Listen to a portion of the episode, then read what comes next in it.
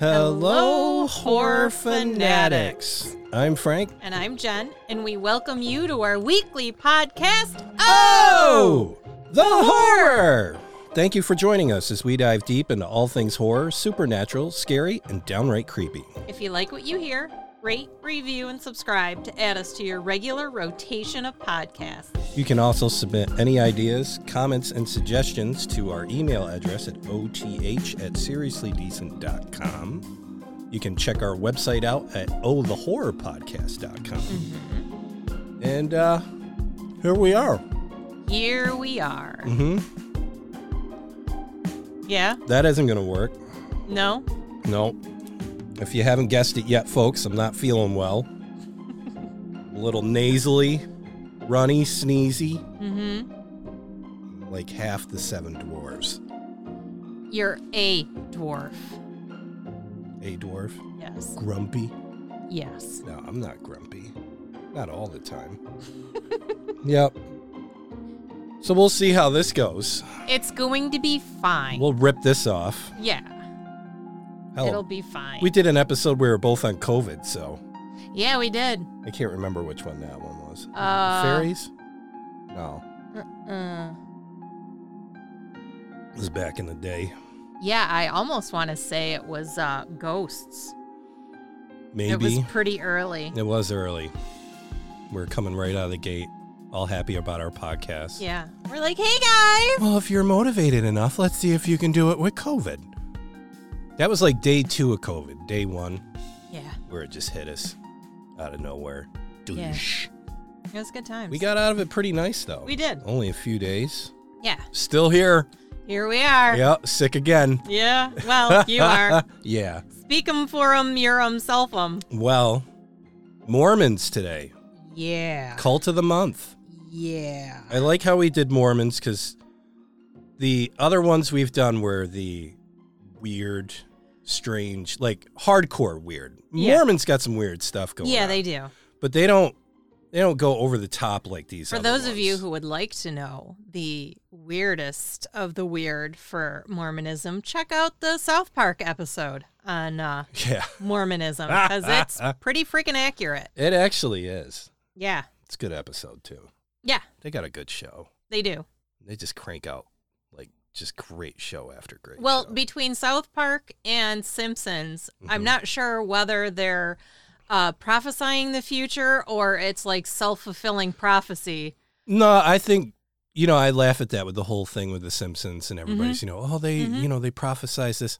I think what they have is a good bead on humans, human nature, Could be. and how it works.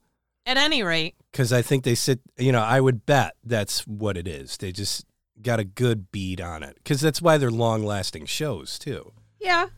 Because it I just mean- hits like. But the Simpsons have this weird, or um, South Park has Yeah. this weird way of like totally dementing something and getting something crazy, and then right at the end they'll just kind of spin it and make it all like sense and it's wholesome and you know it's hysterical. They they're geniuses at that.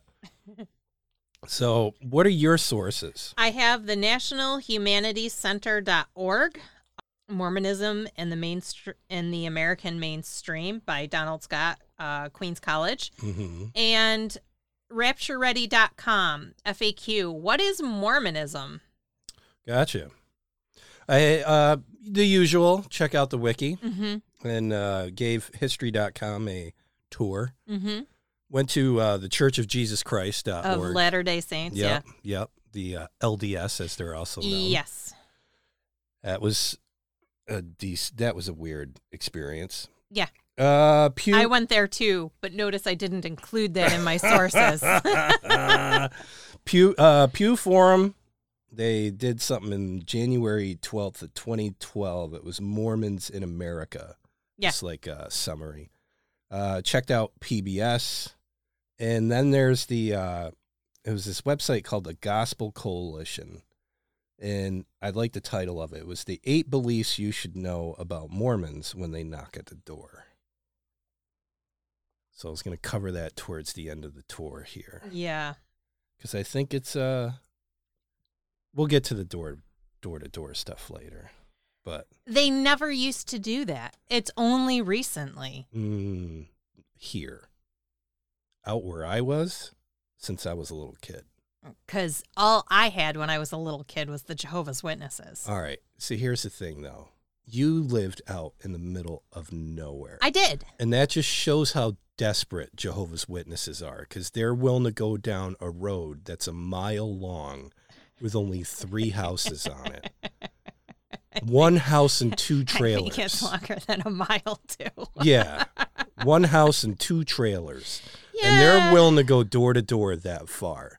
That shows the drive of the Jehovah's Witness Yep. versus the uh, LDS or Mor- Mormons. We're going to kind of use that interchangeably, but but we used to get LDS and the Mormons, and my parents. like- Wait, LDS and the Mormons is the same. or I thing. mean, uh, Jehovah's Witness. Mhm.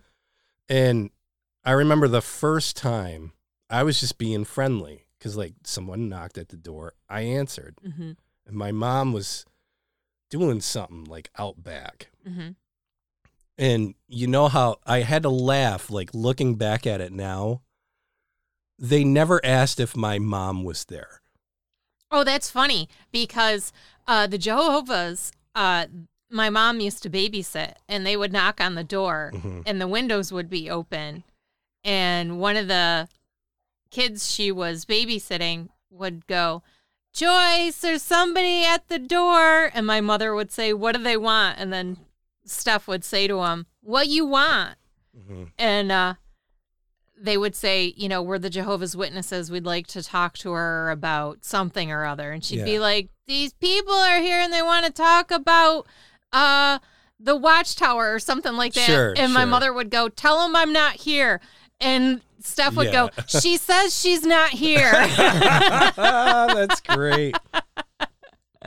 No, Did I, you have that? I well, I look back at the experience. Like they'd ask if my mom, or you know, w- did- was a parent there, and I'd be like, "Yeah, in the backyard." Mm-hmm.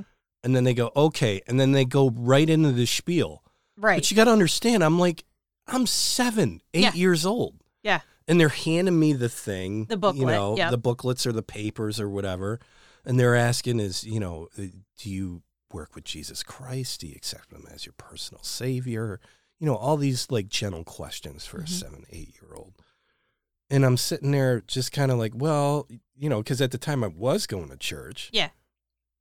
I was like, well, I do go to church. And oh, that's great. And they're going through the whole thing. Now, I haven't even yelled to my mom yet that someone's at the door. Right. And this conversation's going on for a while. Yeah. And then, uh, actually, I got to reverse back on that. Different time, folks. It was a different era. I was home alone for like 15 Welcome minutes. to the '80s, guys. Yeah, the, here's the 80s. I, I forgot. I got to re- retro back in time here. Um, I was home alone again, seven, eight ish. My Yeah. mom will deny it to her death, but yeah. it happened. And this is why it happened. They answered the door and I talked to them. I took everything they had and I said that they'll have to come back. So they were like Yeah. green light and we were on all the mailing lists. They were like, you know, 95 feet or damn, you Gotta can hit go. that shit, you know. And so they kept coming and coming and coming. My mom was just like, what the hell? After a while. Yeah. And it was because I let them, Yeah. Yeah. Well, yeah. It's like a vampire. You let them in.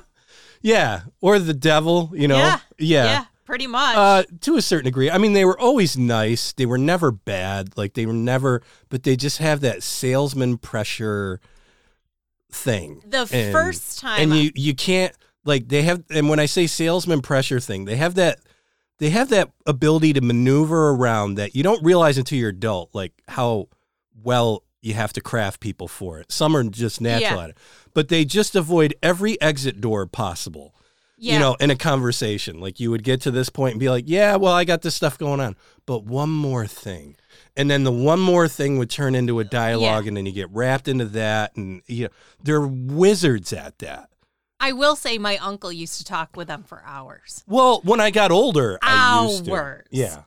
My first encounter with uh, the door to door LDSs was when I was living in South Utica. So I was Mm. I was uh, enjoying a cocktail. I don't know whether it was my first or third or Tenth, whatever. Yeah. Yeah. So I invited them in and I'm uh I'm drinking, I'm listening to their spiel, and I'm countering with my own spiel back to Sure, them. sure. And then I was like, "Oh my goodness, where are my manners? Can I get you something to drink? Would you like would you like a kamikaze or a hurricane?" And they're like, "No, thank you. We're fine." Um, you know what? Now now looking at the time, I think we got to go. So, if you offer them a cocktail, I mean, at least for me, it was a hard stop. Yeah, and and they yeah. did leave promptly. Well, the thing is, you just tell them, look, I'm not interested. You have to go. And if you say that sternly enough, Yes. anyone will go. It Yes. doesn't matter who it is a politician, you know, beating the door for signatures or whatever. or you offer the teenage boys uh, a cocktail and they get scared and they leave. Yeah, yeah, yeah. Well, but yeah, so when I was older, at one point, I brought them in Mhm. to the table, asked them if they wanted coffee. I was like, all right, you know what? Show me what you got. Tell me what you got. Yeah. Tell me the whole Lay it thing. on me. Lay me your pitch. Yep. And, you know, they were asking questions about, it's not, this isn't about me. Yeah. This is all on you.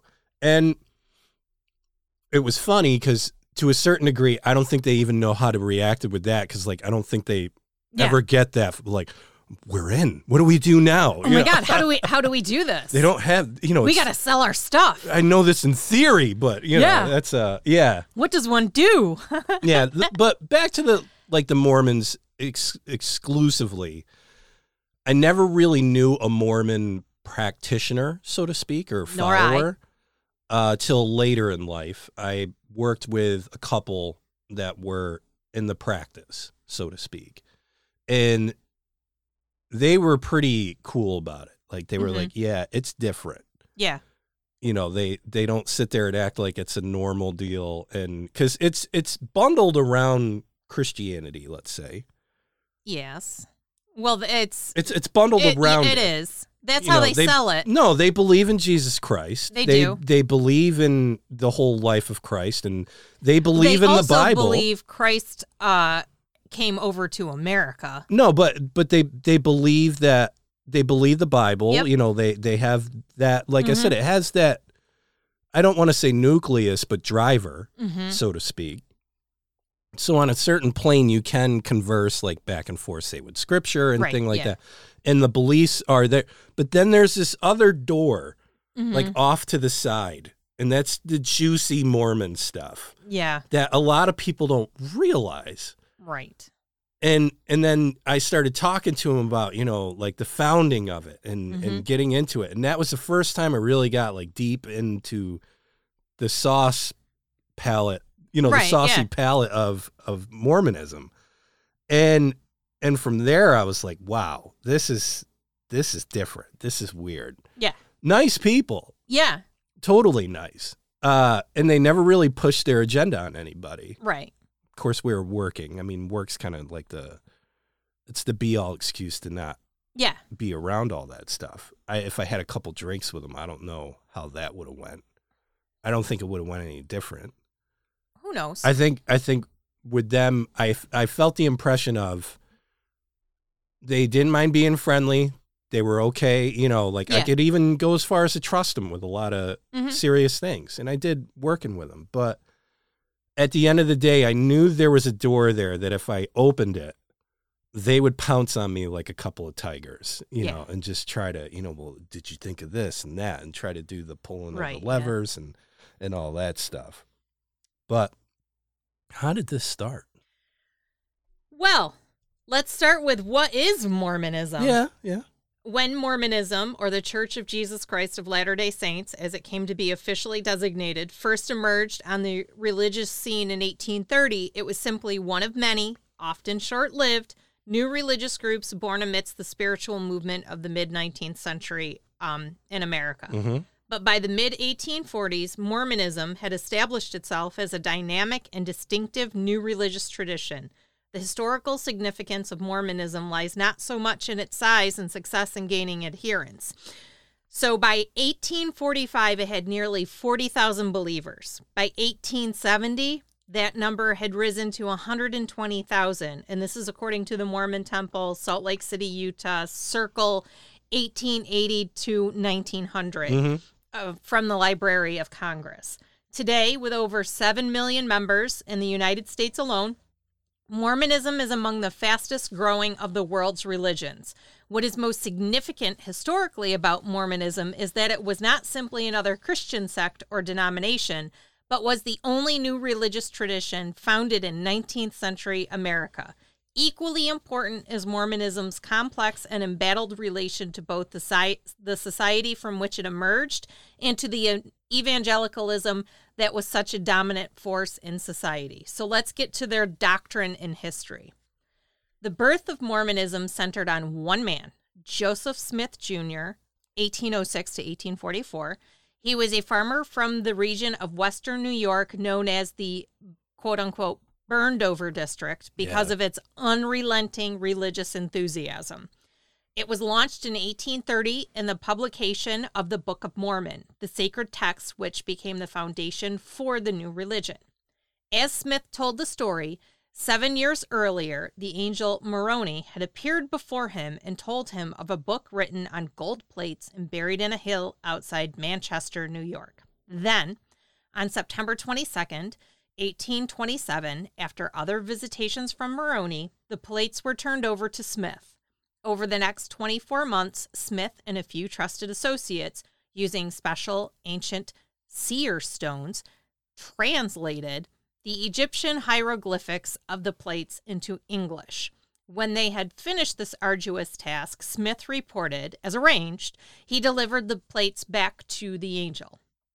The Book of Mormon was not simply an arresting and powerful spiritual treatise like John Fox's Book of Martyrs, which became the foundational text of Quakerism. Rather, Smith promulgated it as a new, sacred, and canonical text, a wholly new dispensation of scriptural truth that God, working through the angel Moroni and his chosen earthly vessel, Joseph Smith, delivered to humankind. As such, for Mormon believers, the Book of Mormon possesses the same canonical standing as the Old and New Testaments do for Protestants and Catholics.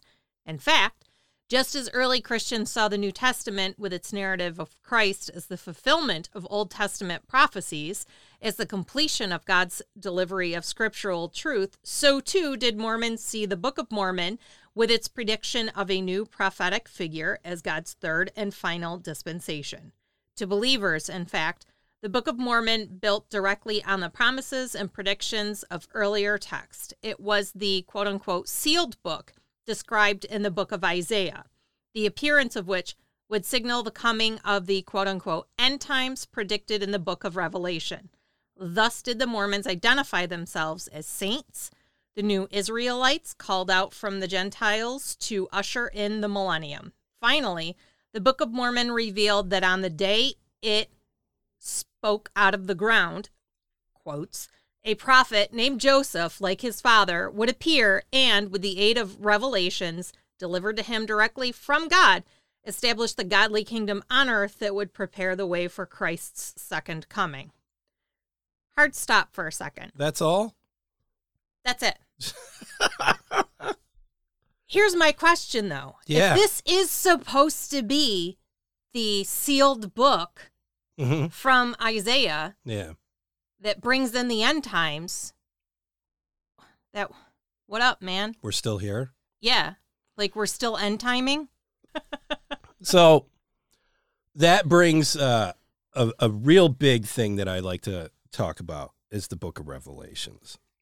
Yeah. Because I'm fascinated by that book. I mean it is I pretty good. Absolutely. It's first off, it's just a great read. it is. If I when I read the the Bible and I did the cover to cover. regardless of your affiliation with religion Right. or whatever, like Revelations is a great read. Yeah, like that is the that was the one book like okay, I think it was Deuteronomy that was like Saul begat, Yeah. you know, Phineas begat and I was just like, "Jeez, Louise, I don't care." And then, you know, you move on and then you get into the new and I will say the New Testament was better. Um the Jesus stories were better, but when you get to Revelation, Yeah. you're like, "Oh, Well, and there's a lot that up. there's a lot we that want to discount the book, you know. And Yeah. then like Bible 101, like the Old Testament's a tough read. It Oh, really is. It's a slogging read. Well, what it is is it's history and laws. Yeah. basically when you sum it up. I mean, as you're going through Genesis, there's a cool Adam and Eve story, and Mhm. and that's a great story. Story of Noah and all that. That's Yeah. great. Yeah. But you got the whole genealogy thing they start busting yeah. out. I'm of. pretty sure that was This the book like- of Deuteronomy, and you're Yeah. just like, Yeah, no, it's Don't. just and then there's the rules and all that stuff and you got to look at it from a long-term thing like this is the platform of how it's starting. right, yes. If you were to do like Lord of the Rings, the trilogy, you got the first movie where they're just, you know, all right, there claims to be a ring. Yeah. Here it is. Yeah. Uh, everybody's getting together, you know, Mhm. but they don't start like moving and actually doing things until like the last 20 minutes of 3 hours. right. And then Yeah. you realize you got two more left. You know, everybody's Yeah. like, well, it's a slow start. It's like, dude, you got six more hours of movies left. I, Yeah. I think they're going to fill it in there. And then that's where the two towers comes in right. and all yeah. that. And then return. Bible's kind of the same thing. You got this first kind of section that just gets you associated with the context of everything and why things are moving in a certain direction. Right. Yes. New Testament's kind of the, uh, I would say, the two towers type bit. Yeah. Like the two, three books before New Testament and getting into New Testament. Yep. Then the end, Revelation, I would just call Return of the King. Like, Yeah. Back through there. Yeah. Uh, there's people probably shaking their heads like, you fucking asshole, you know, but whatever. Get Revelations, your own show. my, yeah. And send me a link. I'll listen to it. exactly. I'll give you some love. Yeah.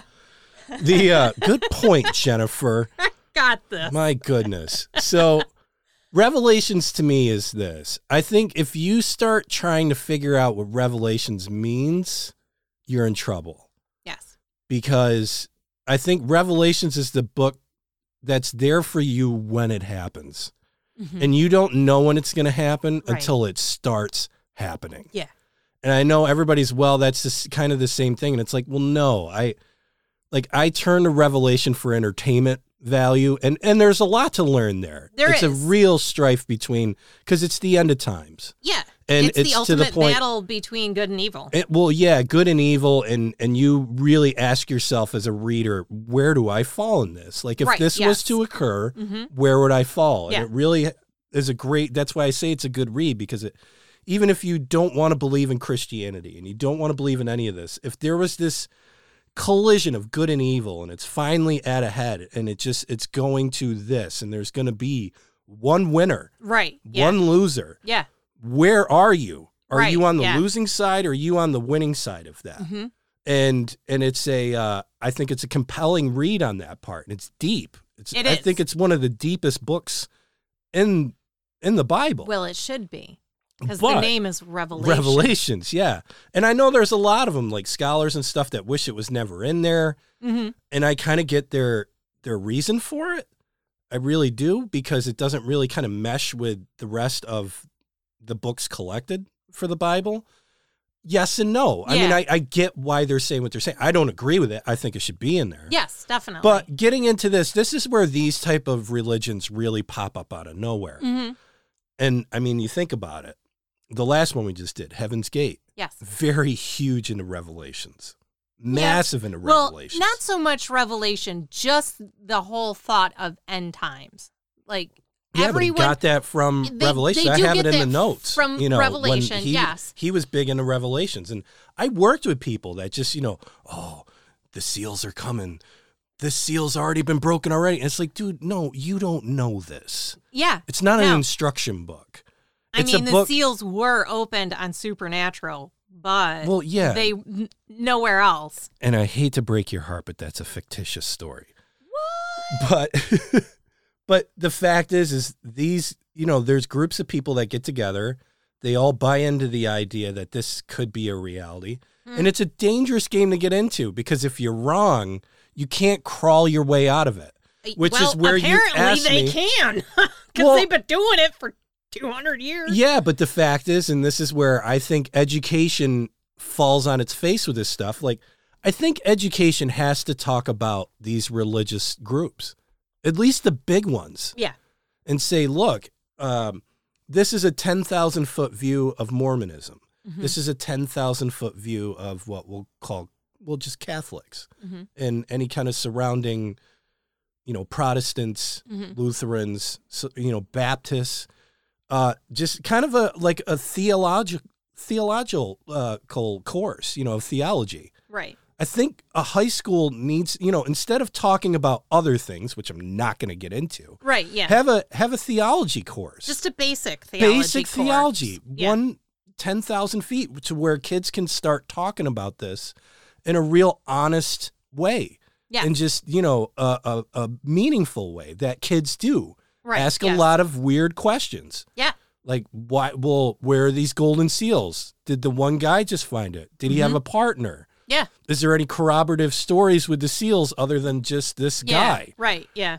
You know, because that's where the Bible actually kind of works. They're just like, well, you know, it was a bunch of people, they weren't even around then. It's like, well, yeah, one of them, a couple of them were. Yeah. A couple of them were there when Right. Jesus was Yeah. around. And then, you know, you learn the the the accountability of some of the stories. Right. And then there's the weird part of the Bible where you have all these books and they link together written by different people. they do. Yes. It's bizarre. It's weird. Yeah. You can't do that now no. on anything. no. So so this I think that's where people like how do they gain new membership? It's just people that don't know better. Yeah. They don't know anything. It's kind of like Scientology. I could see where someone, you know, we talked about this with uh, um, NXIVM. yeah. NXIVM's a great example. I won't talk about Scientology because that's a future episode, but NXIVM is the same example. Where if you're not grounded in any kind of faith and you're lost and you don't And have a self identification and you're searching for yourself, anybody that comes with a plan Yes. that has some moderate structure to help you, you know, build your life a little more solid and give you self confidence, Right. you're going to become a follower of that. And you see that now Mhm. with like spirituality. Yeah. Spirituality's, it's tough because like I have a separate note here. It was something that I read and I couldn't quote it directly.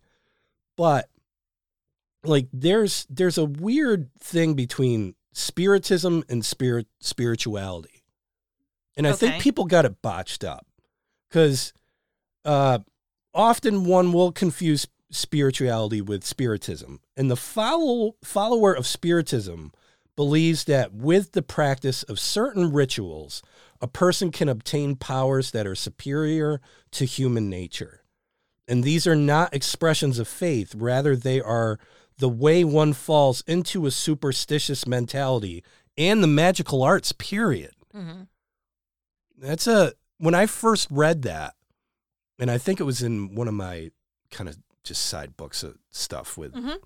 but but there's a lot there that you could unpack. Yeah. And and if you don't have a a core, you know, like a, a following or you're not grounded in something, you can get lured into this stuff. And then what happens is like with NXIVM, you go into the executive success program. Everything's great. Everything's Right, yeah. awesome. My life's building up. Things Yeah. are perfect. And then you're like, yeah, you know what? I do want to go to the next level with this. Right. Let's do it. yeah. All right, we're going to do some volleyball games. We're going to, you know, get around, Mhm. hang out, have a good time. And then you're into this core group of people and it's like, you know what? You need to start doing let's start doing this and this and this and this. Yeah. And now you're in.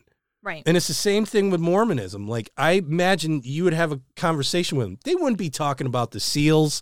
They wouldn't be talking plates. about the or the plates. Yeah. They wouldn't be talking about the polygamy and No, all that none stuff. of They, that. they wouldn't talk about any of it. They would talk about the basic core Jesus Christ stuff Yeah. that's been working for 2022 Yeah. 22 years now. Yeah. Um, and and that's what they're going to use. Mhm. And when I sat them at the table and said, "What do you got?" That was what they opened with. Right. That's what they got me with. And I'm like, "Well, yeah, I'm doing that with this." And they're like, "Well, yeah, but we're doing it a different way." And that's where they kind of show the side part hmm of Mormonism. That's the way to walk through the door. But yeah, like if you were a female going through it with Mormonism, because it's a different thing for a male going into Mormonism than a female. Because the whole polygamy thing is Yeah, but they don't do. They don't subscribe to polygamy anymore. no, but they did. They did. That's yes. you know that's what got them killed. Yeah. At Yeah. the end of the day, Yeah. because they uh So I think we're getting ahead of things. Oh, so okay. let's let's let's go from the beginning. Joseph Smith and his followers provoked ridicule from for Mormonism's seemingly magical, if not superstitious, origins and opposition as a heresy that dared to claim itself the only true and living church upon the face of the whole earth. Feeling themselves persecuted by their upstate New York neighbors, they organized separate Mormon settlements in Kirtland, Ohio, and in Independence, Missouri. Kirtland was the seat of the prophet, where in 1836 the Mormons built and consecrated an elaborate temple. In both places, they isolated themselves from their neighbors, and much as other um, 19th century religious communitarian groups like the Shakers or the Amish, they set up cohesive, economically self sufficient, and largely self governing communities, setting themselves up not simply as a group of worshipers, but as a people apart. Neither Ohio nor Missouri provided adequate refuge against the hostility of neighbors suspicious of Mormon belief and fearful of Mormonism's growing numbers and economic prosperity and power. In 1833, their Missouri neighbors attacked the settlement, forcing the Mormons to abandon independence. Opposition also intensified back in Ohio, and by early 1838, most of the Kirtland Mormons, led by the prophet, had departed for Missouri, where they joined forces with their independence uh, co-religionists, co-religionists who had resettled in a county organized especially for them. Still, the tension between the Mormons and their Gentile neighbors escalated into armed conflicts, and the saints were forced to flee once again. In the spring of 1839, nearly 15,000 Mormons crossed into Illinois, where they purchased the town of Commerce, which they renamed Nauvoo granted a charter that made Nauvoo virtually an independent municipality with its own court system and militia, the Mormon settlement by 1844 had become the largest city in the state. In Nauvoo, or Nauvoo, Smith completed the process of organizational and doctrinal consolidation begun in Kirtland. What had begun as an effort to recover the clarity and simplicity of early Christianity and the pure and authoritative forms of the Apostolic Church developed into a more doctrinally complex and more elaborate and hierarchical religious structure. With the consecration of the temple in Kirtland, Smith turned away from the example of the early church and embraced more ancient Hebraic models of organization. In addition to deacons, elders, priests, and bishops, he instituted a first presidency composed of Smith as president and two counselors, a high council, a special quorum of 70, a council of 12 apostles, and a patriarch, the first of which Smith ordained um, his own father. Finally, Revelation granted the Lord's servant, Joseph Smith Jr., the sole authority for receiving commandments and revelations from God. In addition to this revelation securing the ultimate authority of the prophet and president, Smith announced the key revelation concerning celestial marriage, under which saints' marriages were sealed for eternity. This doctrine became the basis for the revelation disclosed to a chosen few saints in 1843 for the for the practice of plural ma- marriages under which select and worthy Mormon men would take multiple wives. Growing Mormon power alarmed their initially welcoming Illinois neighbors. In addition to their economic power, Mormons voted as a bloc in accordance with revelation announced from the pulpit. In 1844, Smith, who had revealed a plan for organizing the kingdom of God on earth with himself as king, declared his candidacy for President of the United States. In June, Joseph Smith and his brother Hyrum were arrested, dragged from jail, and murdered by a group of militia called out to protect the state against a feared Mormon uprising. After Smith's murder, the Mormons regrouped and, under the leadership of Brigham Young, selected as Smith's successor as prophet and president, undertook the Great Trek westward to the Utah Territory where they established a virtual Mormon kingdom centered in Great Salt Lake City, which they called the state of Deseret. In Utah, under the long leadership of Young from 1847 to 1877, building on the precepts of plural marriage and patriarchal prophetic governance promulgated by Joseph Smith, the Mormons established a unique, cohesive, economically self sufficient, and thriving society. Indeed, at the time of Young's death in 1877, The Utah Mormons, augmented by converts from England and elsewhere in Europe, numbered close to 150,000. The Great Basin Kingdom endured largely intact into the 1880s, but then, due to mounting hostility that centered on the practice of polygamy, which the U.S. Congress declared illegal by the Edmunds Act of 1882, the Mormons relinquished their most controversial doctrine. After the arrest of a number of Mormon leaders, the president of the church, Wilford Woodruff, in exchange for granting Utah statehood, agreed to halt plural marriage and dissolve the separate Mormon political party. So let's get into their religious and social sources. So, but this also shows that this is where the Mormons kind of split because you don't Yeah. just have like one set of Mormons, so to speak. I think they're out into like four or five different groups now because there's some that are the hardcores that still practice polygamy. Because remember, there was those people that would come up on like the news or, or something. yeah, there that. are some that still do it, and I know there was I know a it's separate weaned down more and more as time comes. there was a separate Mormon community established in Mexico. yeah, yeah. Um, and I'm not sure if they're, you know, what doctrine it is they're practicing, but Because I think it's like with any of them that there's like the old schoolers. yes, there are. that like basically anything while Smith was alive. That's Or it's down. dudes that are like, well, why have one wife when I can have 10? Yeah. Yeah. Yeah. Which, I mean, you know, whatever. Which on paper seems great, but I just don't see how that works out. yeah. I wouldn't I, want. mean, I get it. If you piss off one, you got nine other chances at it. But what if you piss off all 10 of them? Now you've got 10 pissed off women at you. What are you going to do then, dude? I just don't see 10 women getting along under those circumstances. yeah. It's kinda like I know some of that- them are under the same roof, but I also know for some of them, each Yeah. each woman has her own house, if you will. Yeah. Yeah. So he's just house hopping. Sure. That's, that's 10 lawns you got to mow. But I mean, isn't there like like what happens on like Easter? I don't know. How do you do Easter? How do you do Christmas? Yeah. The Super Bowl. The Super Bowl holidays. What you doing? Yeah. I mean, you getting everybody together hanging out. That's a lot of presents. That's And- so many presents. And if someone needs a hand, I would imagine one wife's gonna help out the other wife, but then there's like yeah, but probably to a But point. then that's where that shady shit goes, where Yeah. they're like doing dishes and they're Yeah. just like, you know, so what is what does Jim do when this happens to you? yeah. And like, oh well Jim does this for me. Well, he doesn't fucking do that for me. And then that's when the shade Yeah. just fucking starts getting tossed everywhere. yeah. You know, you know, you know Betty's getting treated like this, and then they're gonna talk to all the other wives. Yeah. Just oh no, that's just Betty. Fuck Betty. Yeah.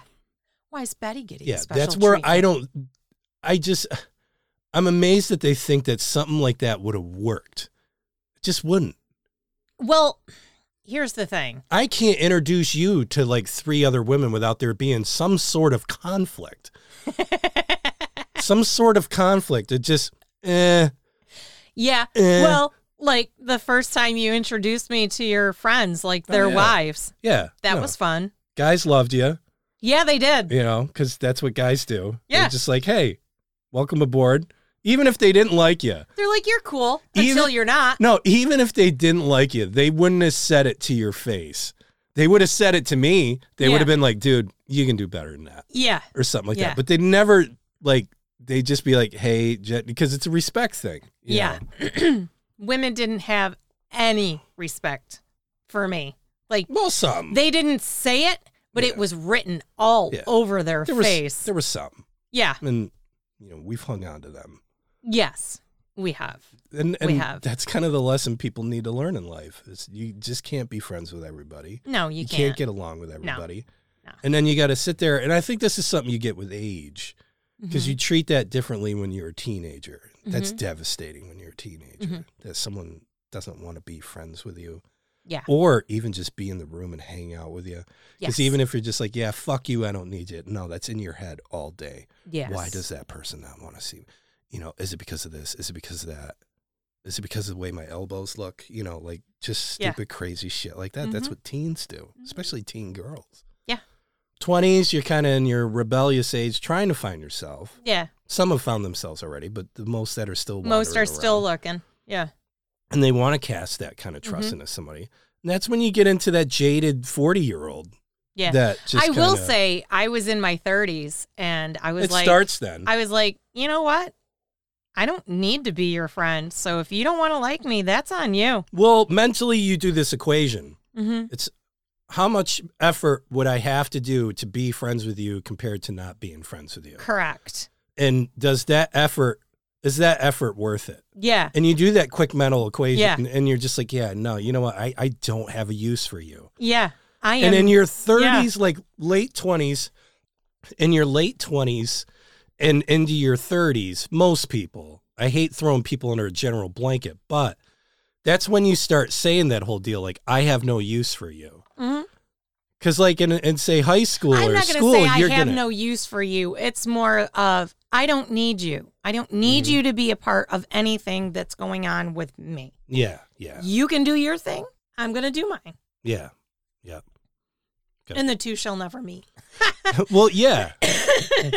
No, but you just got a good sense of yourself at that time. And and that's where like even dating, like yeah. it's easy to date a young person cuz they've got all the hope in the world and they want to know more about you. They're just in this quest of knowledge. Yeah. Now the tough part when you're older and you wanted to date someone younger is you have nothing fucking in common with that person. Yeah. They like different music, Yeah. they like different shows, Yeah. they like different things. I will say when I mean even when I was 28, I would not date someone who was younger.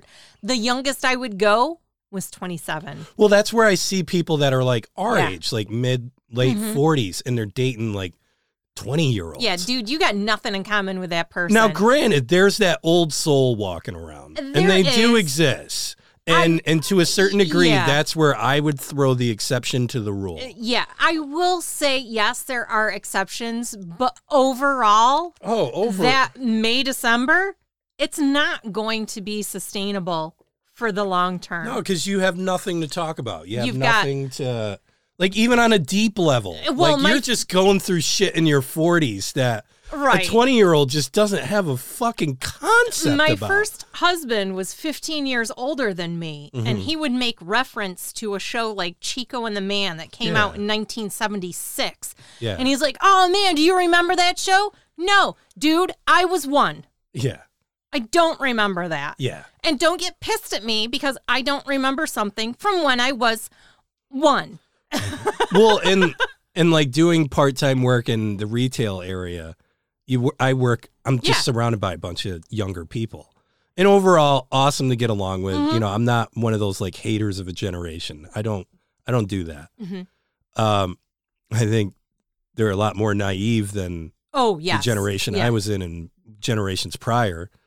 Uh, they'll figure that out. Yeah. But like I remember sitting one time having a conversation with somebody, were bringing up bands or something, and I was it was that story you were telling me about uh, a podcast you were listening to with the guitarist of Black Crowes, and uh, they were talking about how they were doing that show with Rolling Stones, Oh, yeah. and how like all those uh, um, SUVs were lined up, Yep. and they're Yep. waiting for the Stones to Mhm. finish. The Stones finish, they take off like a bat out of hell with a police escort. Right. Yeah. They have a 45 minute um, Fireworks display. fireworks display. And by the time the fireworks display is over and people are leaving the stadium, they're a state away. Yeah, they They're- are. They are out of state. yeah. And when I started that story, because I was just talking not about the bands, but just like the story and like how, like, you know, Black Crowes at that time, they were li- like at their top. They were. They were at the pinnacle of like Yeah, their, their career. success. And so then- they're like they've got their two SUVs, thinking they're all that. Yeah. and a, in a then bag like of this chips. whole Yeah. thing takes place. And then they're like, you know what? We aren't even close to like, yeah, we are not the police escort group This is- where you have a an entire highway shut No, down and it's is- just you. this is how megastars are treated, you know, and, and, and that's when they were like, "Dude, we ain't shit." and it's a lesson of humility, you know. So Yeah. I was talking with them about it. And I get right into it. I'm like, yeah, it's the guitarist from the Black Crowes, and they're like, who's the Black Crowes? I'm just like, you know what?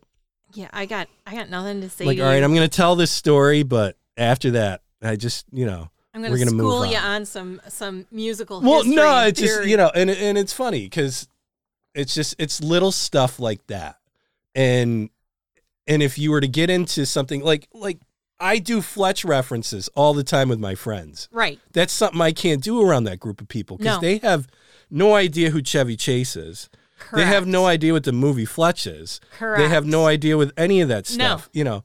And it's nothing against them. No. But again, it's just like the tough part. Like I see people of that age group like around, you know, that do and that. here's the thing very few of them step outside of their comfort zone.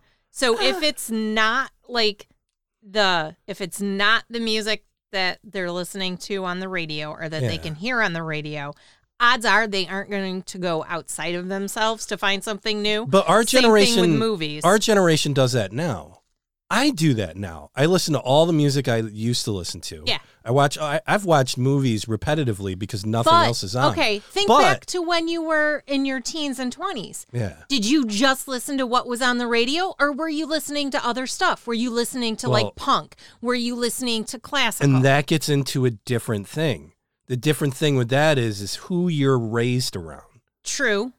So like True. I had real diverse music because fortunately I had a brother that was 10 years older than me Mhm. and I had a another brother that was probably 8 around through there. I had that whole Right, broad yeah. bit. So I got raised into that whole bit of music basically from like the 60s up Yeah. when I was in As the 80s. did I. And then my grandfather listened to big bands and he would have big bands and he Yep. would have like waltzes and polkas Yeah. playing. And my mom was a Motown girl hmm and she liked the Motown stuff, at least growing when I was growing Right, up, yeah. the Motown stuff. And then there was the what I would call pop music back then, Yeah. but it's yacht rock now. It is. And I mean like yacht rock's a cool name for it, yeah.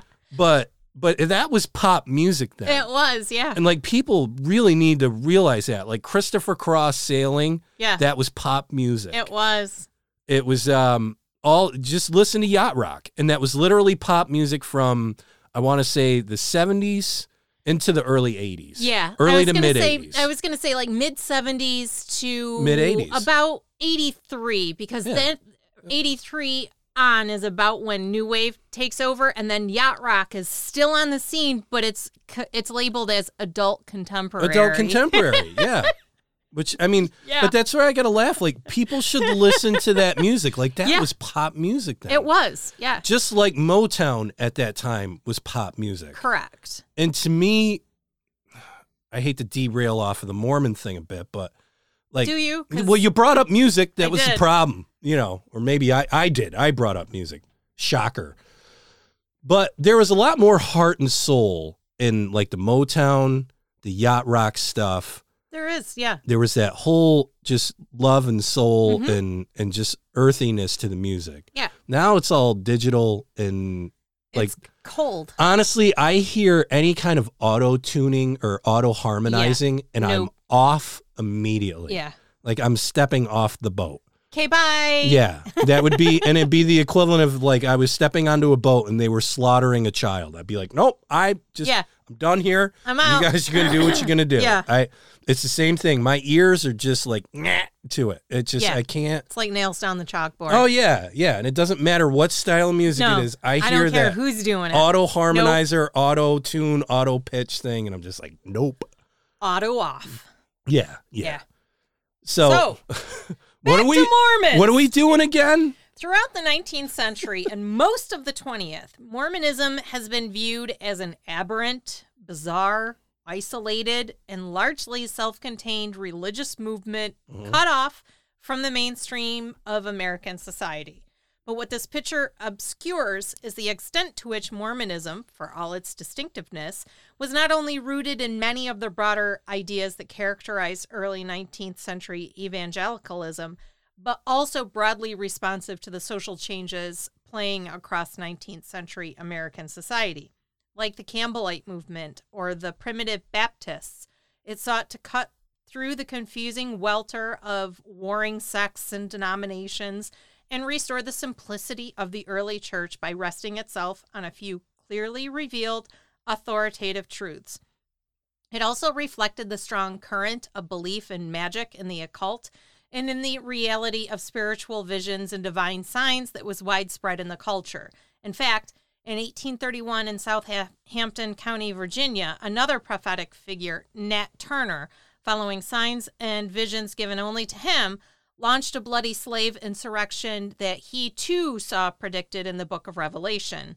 Finally, of course, the millennialism at the heart of Mormonism drew on evangelicalism's pervasive sense of millennial expectancy. So they were kind of, uh, most of your cults took that millennial that changing from 1999 to 2000 is like oh that that was that was supposed to be the beginning of the mm. end Well, like every other kind Cult. of cult Yeah. religion practice. yeah Again, this gets back into the revelation practicing. yes Like when you start practicing, I already know when I'm talking to a religious person and they're always just talking about this is going to be the end. That's going to be Yeah. the end. This is going to be the end. I'm Yeah. like, dude, you're a revelations nut, aren't you? yeah And they're all like, well, yeah, you know, and Yeah. they wear it proud. You don't have Yep. to pry them. They just pump it right out. And it's like, this is what revelations can do to you.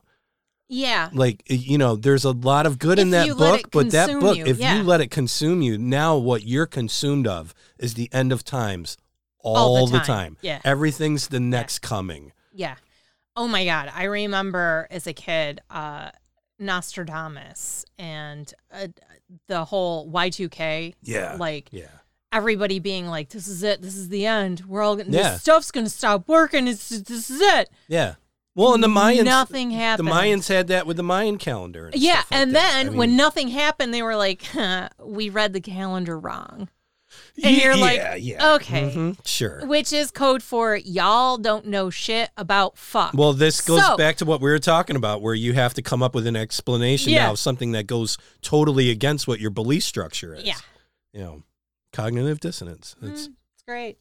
Mormonism, however, took these broader religious impulses farther than more mainstream religious groups were willing to go, cutting through the complex doctrines surround, surrounding evangelical conversion, spiritual rebirth. It simply shed the idea of original sin and promised salvation to all who professed belief in Jesus Christ, renounced sin, and promised to obey the clerked quote unquote laws and ordinances of the Bible. Mormonism also went well beyond mere millennial expectancy. To believers, deliverance of the Book of Mormon and the institution of a Mormon order had launched the latter days.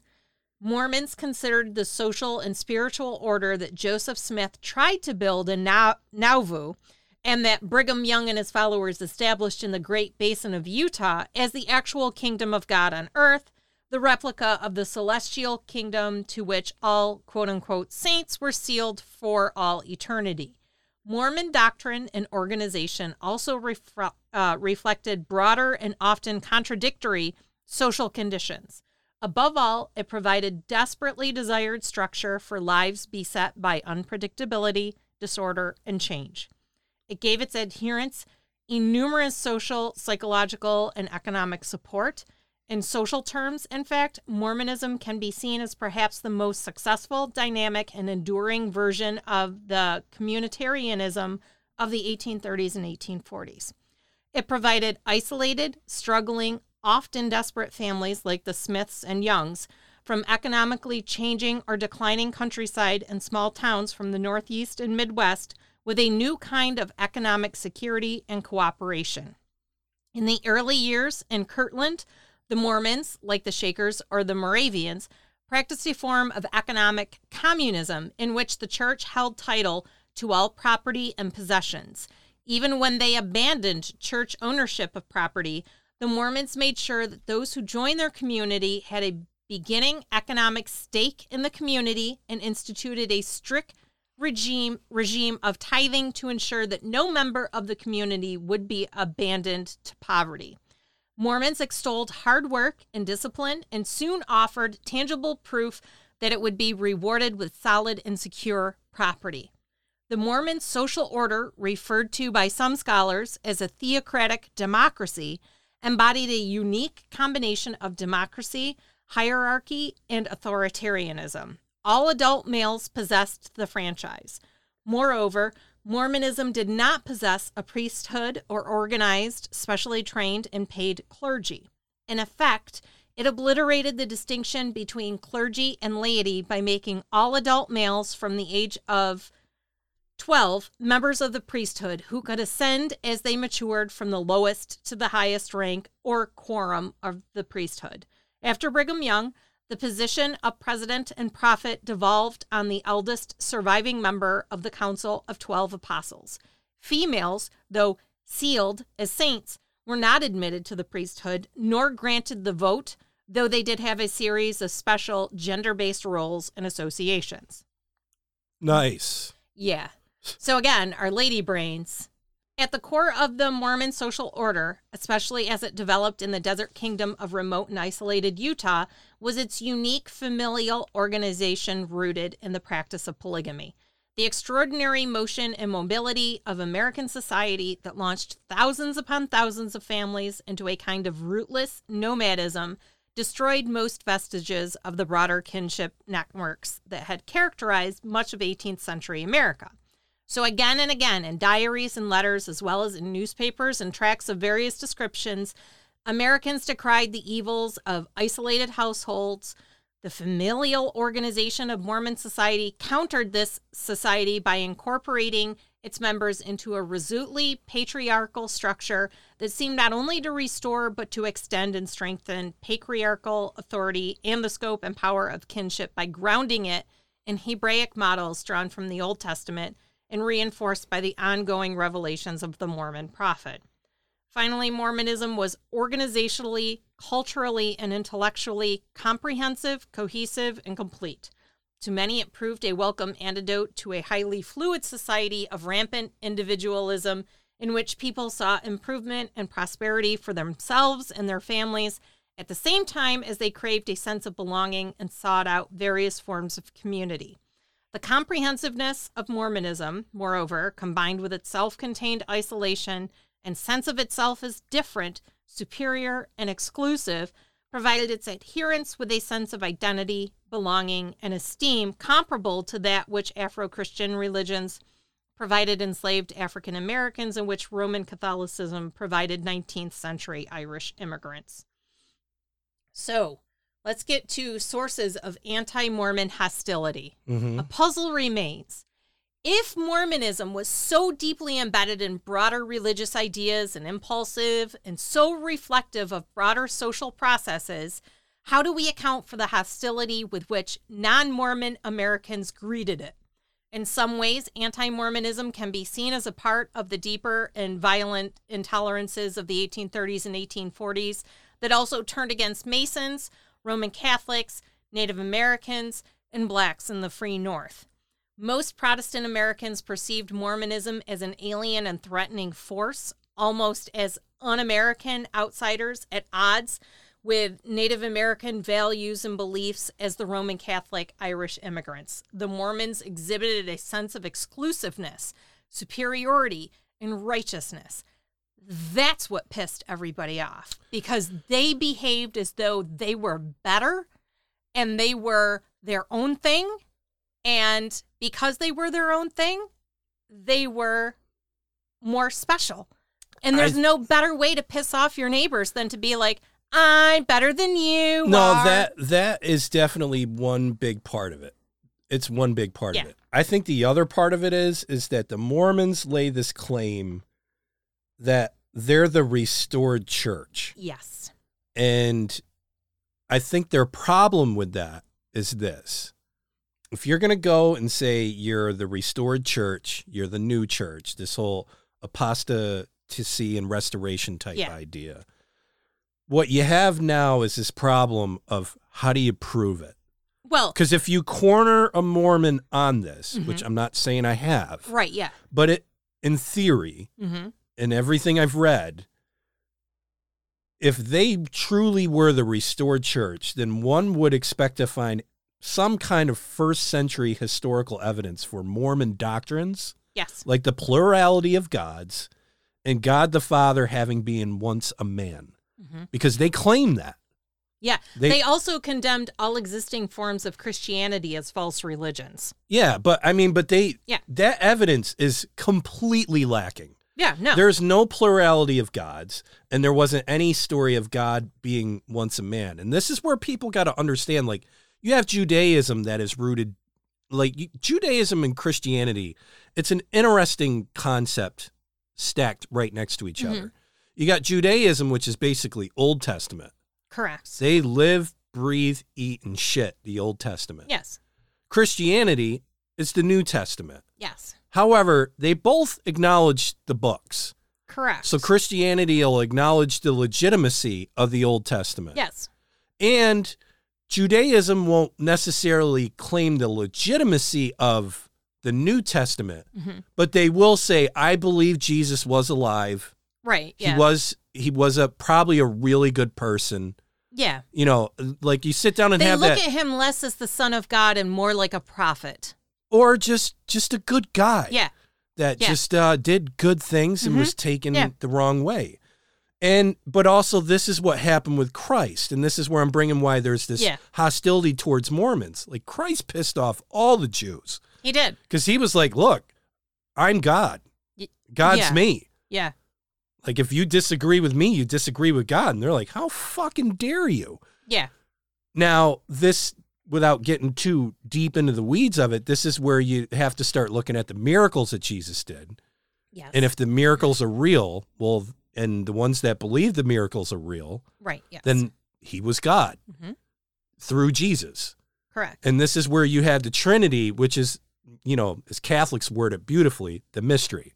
Yes. You're not meant to understand it, but No. it's one God Yeah. And three things. Yeah. Jesus, The Father, the Father, the Son, and the and- Holy Ghost. and the Holy Ghost or Hol- Holy Spirit, Yeah. however you uh, you know go about it. But this is where the Mormons kind of fall apart because the Bible says the Trinity type thing all along. And the and Trinity before- is reflected in several things. Yeah, and Yeah. and before Christ, you had God. God was always this omnipresent being, Yes. never a man from No. Genesis all the way up. And this is where I said like I think Mormons screwed up by saying yeah, the Bible is a important document to us. hmm because it's like, well, yeah, y- your core beliefs spit in the face of it, though. Yeah. And that's the problem because now you corner them and say, all right, prove it. Well, that's when Smith comes up. Yeah. Smith comes up in these these plates. And Yeah. that's where you get this weird story. And it's like, all right, so this guy in the late 1800s, that's your last, In upstate New that's, York, that's your is first. supposed to be able to decipher Egyptian hieroglyphs on golden plates no, let's just from say, an angel Let's- with no, let's just Okay. say it is a divine thing. Mhm. Let's invite the idea that it is a divine thing that happened. Why all that time? Mhm. when this one idea was going, if it was the restored church, yeah. wouldn't they have done this when they were building it? Well, I mean, why- if you're going to talk about res- omnipresent beings and all knowing beings. But why restore the church when the church wasn't in a decline? The church was actually thriving. No, exactly. Yeah. Exactly. The, these are the conversations you need to have with Mormons when they knock on your door. Mm-hmm. You know, another one is, again, where they claim that God the Father was once a man and then progressed to godhood. And, you know, he is now exalted, immortal man with flesh and bone body. Mhm. And It's just crazy. The Bible, they never said he was a man, he's a spirit. And also eternal.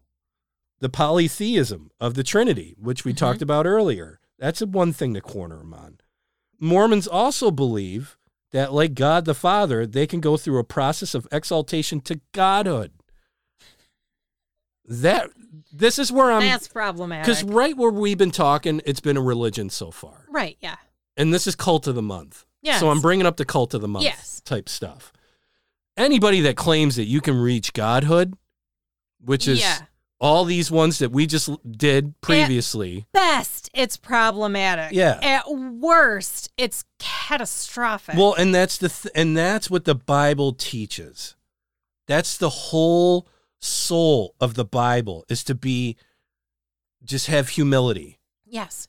That's that's the whole bit of the Bible. Yeah. And where they tell you you're doing things wrong and this is wrong, it's to bring you down Yeah. to a a lower level, not bring you down bad, but bring you down in a good way Right. To, to ground where you. to ground To you. be yeah, it's a the Bible, like if I were to say a Reader's Digest version, like a one sentence blurb of what the Bible is, it's a book to ground you. Yes. It's a grounding ex- it's full of grounding exercises. Yes. It's really all it is. And and the and the Bible teaches that this yearn to be godlike led to the fall of mankind. That's in Genesis. Yeah. God does not look kindly on uh, humans who pretend to attain deity. That's an Acts. Uh, God desires humans to humbly recognize that they are His creatures. That's Genesis, Psalms. hmm Uh, the state of the redeemed in eternity will be one of glorious immortality, but they will forever remain God's creatures, Yes. adopted as his children. And that's Romans, First Corinthians, even Revelations, Mhm. which that's what they're, you know, believers will never become gods. Correct. And this is where, like, from the Mormon bit of it, it's like they'll bring you in on the Bible stuff, the, the stuff Yeah. that's grounding Yeah. And and gives you this humility of Mhm. you know being just low to the ground. Yeah. But then they'll bring this stuff over. Like I said, they got this door on the side that they walk you through, and you're just like, nah, I don't know. Yeah. And and Mormons believe that Jesus Christ was the firstborn spirit child of the Heavenly Father and Heavenly Mother. Jesus then progressed to deity in the spirit world. He was later physically conceived in Mary's womb and as the literal only begotten Son of the Father in the flesh. Though many present day Mormons remain somewhat vague on how this even occurred. hmm But biblically, the description of Jesus as the only begotten refers to his being the Father's unique, one of a kind Son for all eternity. It was like that all Yeah. from the start, and with the same divine nature as the Father. This gets into Yes. the mystery. And uh, they have the three kingdoms, which Mormons believe that most people will end up in one of three kingdoms of glory, depending on one's level of faithfulness. I just love this. Belief in Christ or even in God is not necessary to obtain immortality in one of these three kingdoms. And therefore, only the most spiritually perverse will go to hell. Mhm. So now you've got these, you got hell, and then you got these two other places. which- well, three spiritual kingdoms. three spiritual which means I'm going to assume is good, better, level best one, heaven. level two, Yeah. level three. You know, how does level one get to two? how What's does, good you know- heaven? What's better heaven? Yeah. And what's and this is where you got to talk Yeah. to him about corner him on this crap. Uh, but the Bible teaches that people have just two possibilities for their eternal futures. The saved will enjoy eternal life with God in the new heavens and the new earth, while the unsaved will spend an eternity in hell. Mhm.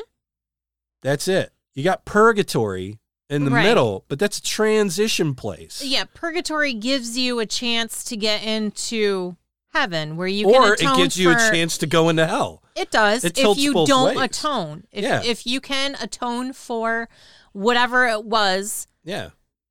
and you can fulfill your penance, hmm then you then you ascend But into if heaven. you're like, I If stand by myself, I stand by every bit of it. You're this and that. Yeah. Well, you're going. Yeah, yeah to you're hot- gonna go the other way. You're going the other way. The ones that stay in purgatory for a long time, hmm and again, this is all conceptual. No Right. one really knows this stuff, No, but it just at the end, it's what kind of makes sense to you. Now, me, the purgatory, hell, and heaven thing makes sense to me. yeah, There's this place where you can try to figure out your your end game. yeah, you know and and uh and yeah but they have the different levels of yes, actual kingdoms that you can go Yeah. to they don't uh descriptively tell you how that is and this is all building up to a certain thing that just pins this thing a cult for me uh, sin and atonement. Mormons believe that Adam's transgression was a noble act that made it possible for humans to become mortal. It's a big crossroads here hmm a necessary step on the path to exaltation to godhood. See, this is where they they morph Genesis basically. So you they- had to betray God so, So that you could become God. They they think that Christ's atonement secures immortality for virtually all people, whether they repent or believe it or not. Biblically, however, there was nothing noble about Adam's sin, which was not a stepping stone to godhood, but rather brought nothing but sin, misery, and death to mankind. That's Genesis Correct. Romans. Jesus atoned for the sins of all who would trust him for salvation. Yes. And that's Isaiah. but he was John, also atoning for that original sin. Well, yeah, that like that whole gap. Mm-hmm. And and then salvation, Mormons believe that God gives to virtually everyone a general salvation to immortal life in one of the heavenly kingdoms, which is how they understand salvation by grace. Belief in Christ is necessary only to obtain passage to the highest celestial kingdom, for which not only faith but participation in Mormon temple rituals and obedience to its laws of the gospel are also prerequisites.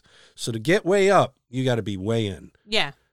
And then, but if you believe, y- yeah, uh, you're all right. Yeah. Don't worry about it. Yeah. You know, You just you'll just have good heaven. You won't have better or best heaven. or as seriously decent productions would say, decent, seriously decent. Correct.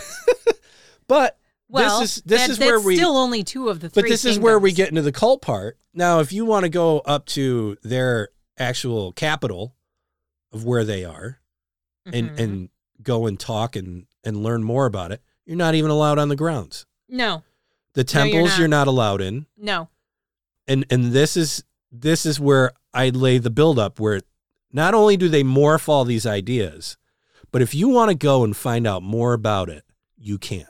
No. You can't. The only way you can is if you join. Yep, you got to join the church. You got to join, and then and then even just joining won't even get you into these temples. No, You got to go through. Yeah, you got no, to go through the ropes. Yeah, you've got to go. Th- you've got to jump through all the hoops. Yeah. Now, if I remember correctly, uh, they did an episode of Mormonism or the Church of Jesus Christ of Latter Day Saints Yeah. on aftermath. Yeah, Leah and, and Mike did, I and so. they had a policy where they would cut themselves off from anyone who left the church. yeah. You know, I don't know that they necessarily labeled them a suppressive person. No, they don't go as far as that, but they you're wouldn't- not in the group anymore. Yeah, they wouldn't talk to and that again, person. this is they where the cultish that person. stuff. Yeah, You know, I Yeah. mean, and this is where, like I said, you know, Catholics get beat up, Protestants get beat up. Uh, you know, kind of your basic Christianity, uh, sects we'll call, um, get beat up. But here's the thing: you and I hmm can go and fly over and go to the Vatican Museum. Yeah. And learn whatever we want, which is in St. Peter's like Basilica. Yeah, you we could go right into St. Peter's Basilica. yeah, We can go to the Sistine Chapel. we can. Uh we can go to all of that. Yeah, you can go to okay? Mass. You can go to any church. The Baptist church, the Methodist church, the Episcopal church, Yeah. the Protestant church. You can go to any of those No, but I'm just saying like everybody hits the Catholics Yeah. hard, but you can actually go to mass on Sunday and Yes. the Pope gives it to you Yeah, and gives you mass, gives you service. yes. In the square. Yeah. Now there's nothing to hide there. No, I laugh how everybody's, you know, oh, it's just this hidden group. There's nothing hidden about it. no. There's books everywhere that you can read about, and you can go there. Now, here's the thing: you and I haven't gone to church in probably a couple weeks mm-hmm. because I was sick today, Yeah. and last week weekend was just crazy. Well, it was the time change. We we missed it. Well, yeah, but I mean, it just we need rest.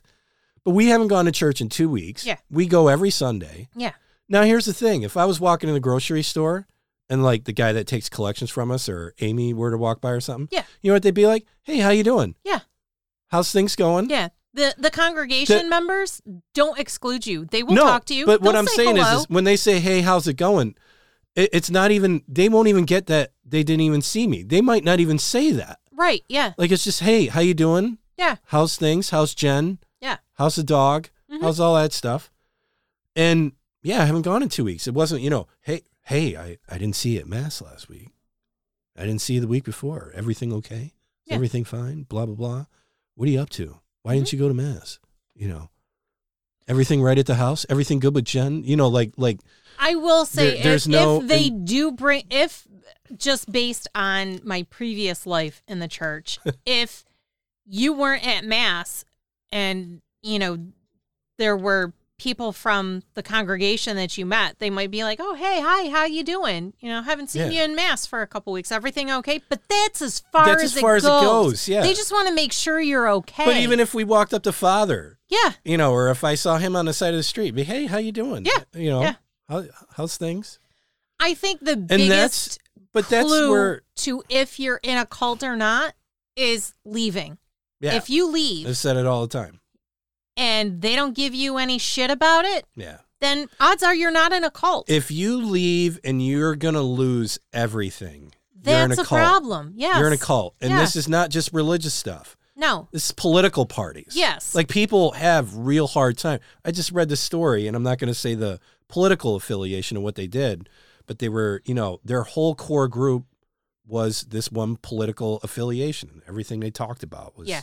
that political affiliation. And people have had that stress, at least in the United States. People have had that stress for the last, I want to say, three, four years. hmm Um, the Trump administration really kind of brought it in, you know, this Mhm. division of Right, yes. sides, so to speak. Yes. And the problem with our makeup as a country is we are a two party system. Yes. Even though a lot of people, you know, are registered independent and you have like green parties and Yeah. you have all this stuff. But at the end of the day, at the ballot, you have option A or option B. Yeah. That's it. And and it's just it's destined to come to this point where you have this division now of sides. hmm It's the only way it's going to happen. And the tough part is, is uh, like I was reading this girl's article and it was just really, really sad. She just realized that she didn't agree with the political affiliation.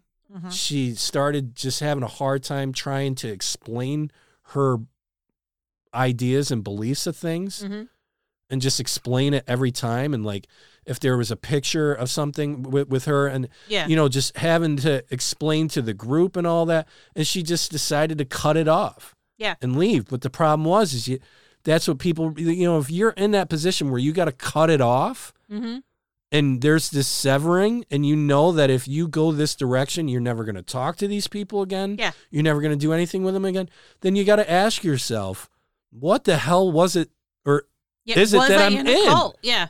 and not just even bring the word cult up, but just like it's again, so, you know, identifying with yourself and staying true to yourself. And the thing is, is leaving that system is the best thing you can do because if you are what you are, the world's too big to be alone. Mhm. There's other people, and especially with the internet, and people can find connections to where they are, you know, like this personality with this personality. That's where the internet's a good thing. And you can find these people that have common interest and yeah. common You can like find like minded. Yeah. But you're gonna have to lose to gain Yeah. and getting out of that. But like the Mormons, I'm I was reading it from the beginning. I was like, man, it's just a just a regular uh regular group. yeah. And then it got to me with the separation of the major themes of the Bible, Yeah. the fact that they can't really prove it, Yeah. other than this guy that found some golden plates with an angel, and and there might have been one other guy helping him out. Maybe. Yeah. Yeah. Uh, and and then, like I said, if you were to really pursue this, every documentary on Mormonism is great. They go over to the church to LDS and they can't even get on the grounds. Yeah. Security walks right out. You got to get out of here. Yeah. So even if you were walking up there, you got to get out of here. Yeah. You're not allowed. Now, what gets me is they don't get a rash of shit on a daily basis, No. but like the Catholic religion will. And now, granted, the kids thing yeah. Was a big got their- problem. Their, But the fact is, is you can go to the Vatican yes. and all the, you know, St. Peter's Basilica, Sistine Chapel. You can As go to Mass. We mass. stated before, As you we can stated before, you can do all that, and that's transparency Yeah. It is. to a certain degree. yeah. on on just getting to be informed. And again, this is where Mormonism fell into that trap Yeah. of a cult. Yeah. Just like Heaven's Gate and just like NXIVM. Yep. It's uh sorry for them. Their loss. Win for our show yeah. on cults. yeah. So uh what do we uh what do we got coming? We have the Egyptian Book of the Dead next. I know. Yeah. That's uh you done with that book you were reading? I've been done with it All right. I got for weeks. I got to grab that. I just got to finish my notes. Yeah. I uh I don't know anything about it. I know I know high level stuff, Yeah. but like the the meat and potatoes. Yeah. I've been waiting for this episode. Yeah. It's a good one. Is it? Well, I mean, it's a if you it is what it is. It's Yeah. the book of the dead. This is how you get through the Egyptian underworld. Yeah. At the end of the day, that's what it is. I wonder, do you think a lot of people that listen to this think that do they have a lot of knowledge of that or is this something that we're probably going to just come in out of nowhere with? I think the Egyptian book of the dead has been known for a long Yeah, time. But the meat and potatoes of it. um you listen to a lot of podcasts. I do other do, podcasts talk about it? But the thing is, th- what's contained within the Egyptian Book of the Dead is referenced in several television shows. ton of stuff. So I think that it's it's more well known than it would have been even ten years ago. yeah. So what you're saying is people have a walking knowledge of the I would say, yeah. I think because you can't turn on Discovery, Nat Geo, Yeah. or History without getting some sort of Egyptian, Egyptology, Mhm. Egypt history, something. And they can't talk about the pharaohs or the pyramids. Yeah, but the here's the thing is- without talking about the Book of the Dead Yeah, I think because it's all part of the funeral rites. At the end of the day, that's what it is. Yeah, but that's what I think is I think people have a, a knowledge of all those things separately, but not as a collective whole. No, it's a bird's. I think they have a bird's eye view. So At this best. is just going to That's be a at. deeper dive. Yeah, that's what I'm getting at at best. I think people know like pharaohs Yeah. and Yeah. but but the way it's all connected and put together, It's- I don't think there's a whole lot of knowledge there. no, but you I'm don't. just I'm just kind of vocally curious as to if it's going to be received well because this was one this is one that we're kind of stepping outside of the the the side of stuff we're doing to a certain degree. Mm, I I would say this fits after reading it. This Well, no, we talk about one hundred percent. we talk about people, places, and like things. Yeah. Where this is more of like an event that we're talking about to a certain degree, right? Or do I have it all wrong? You have it all wrong. All right, then I'm gonna It's- shut up and we'll move on. It's people, places, and things. Okay. It's all encompassed. All right. I'm Yeah. going to do my cough drop on the air now because we're towards the end here. Yeah. I'm hurting. All right. so, folks, thank you so much for listening. We're um, always grateful for you coming in every single week to listen to us. Mm-hmm. Yep. And uh, pass us off to a friend or someone that you think would be interested. Yeah. We know you're doing it because it's happening. Yep. And uh, Thank you. We are just so appreciative of it. And we love doing this. We do. And we're going to keep doing it. We are. even when we're sick. Yes. So, with that being said, rule number one, No Ouija boards. number two, No dolls. three, No capes. four, No blood rituals. five, No cults, satanic or otherwise. six. No apathy. You need to act to help enact a positive change in this world.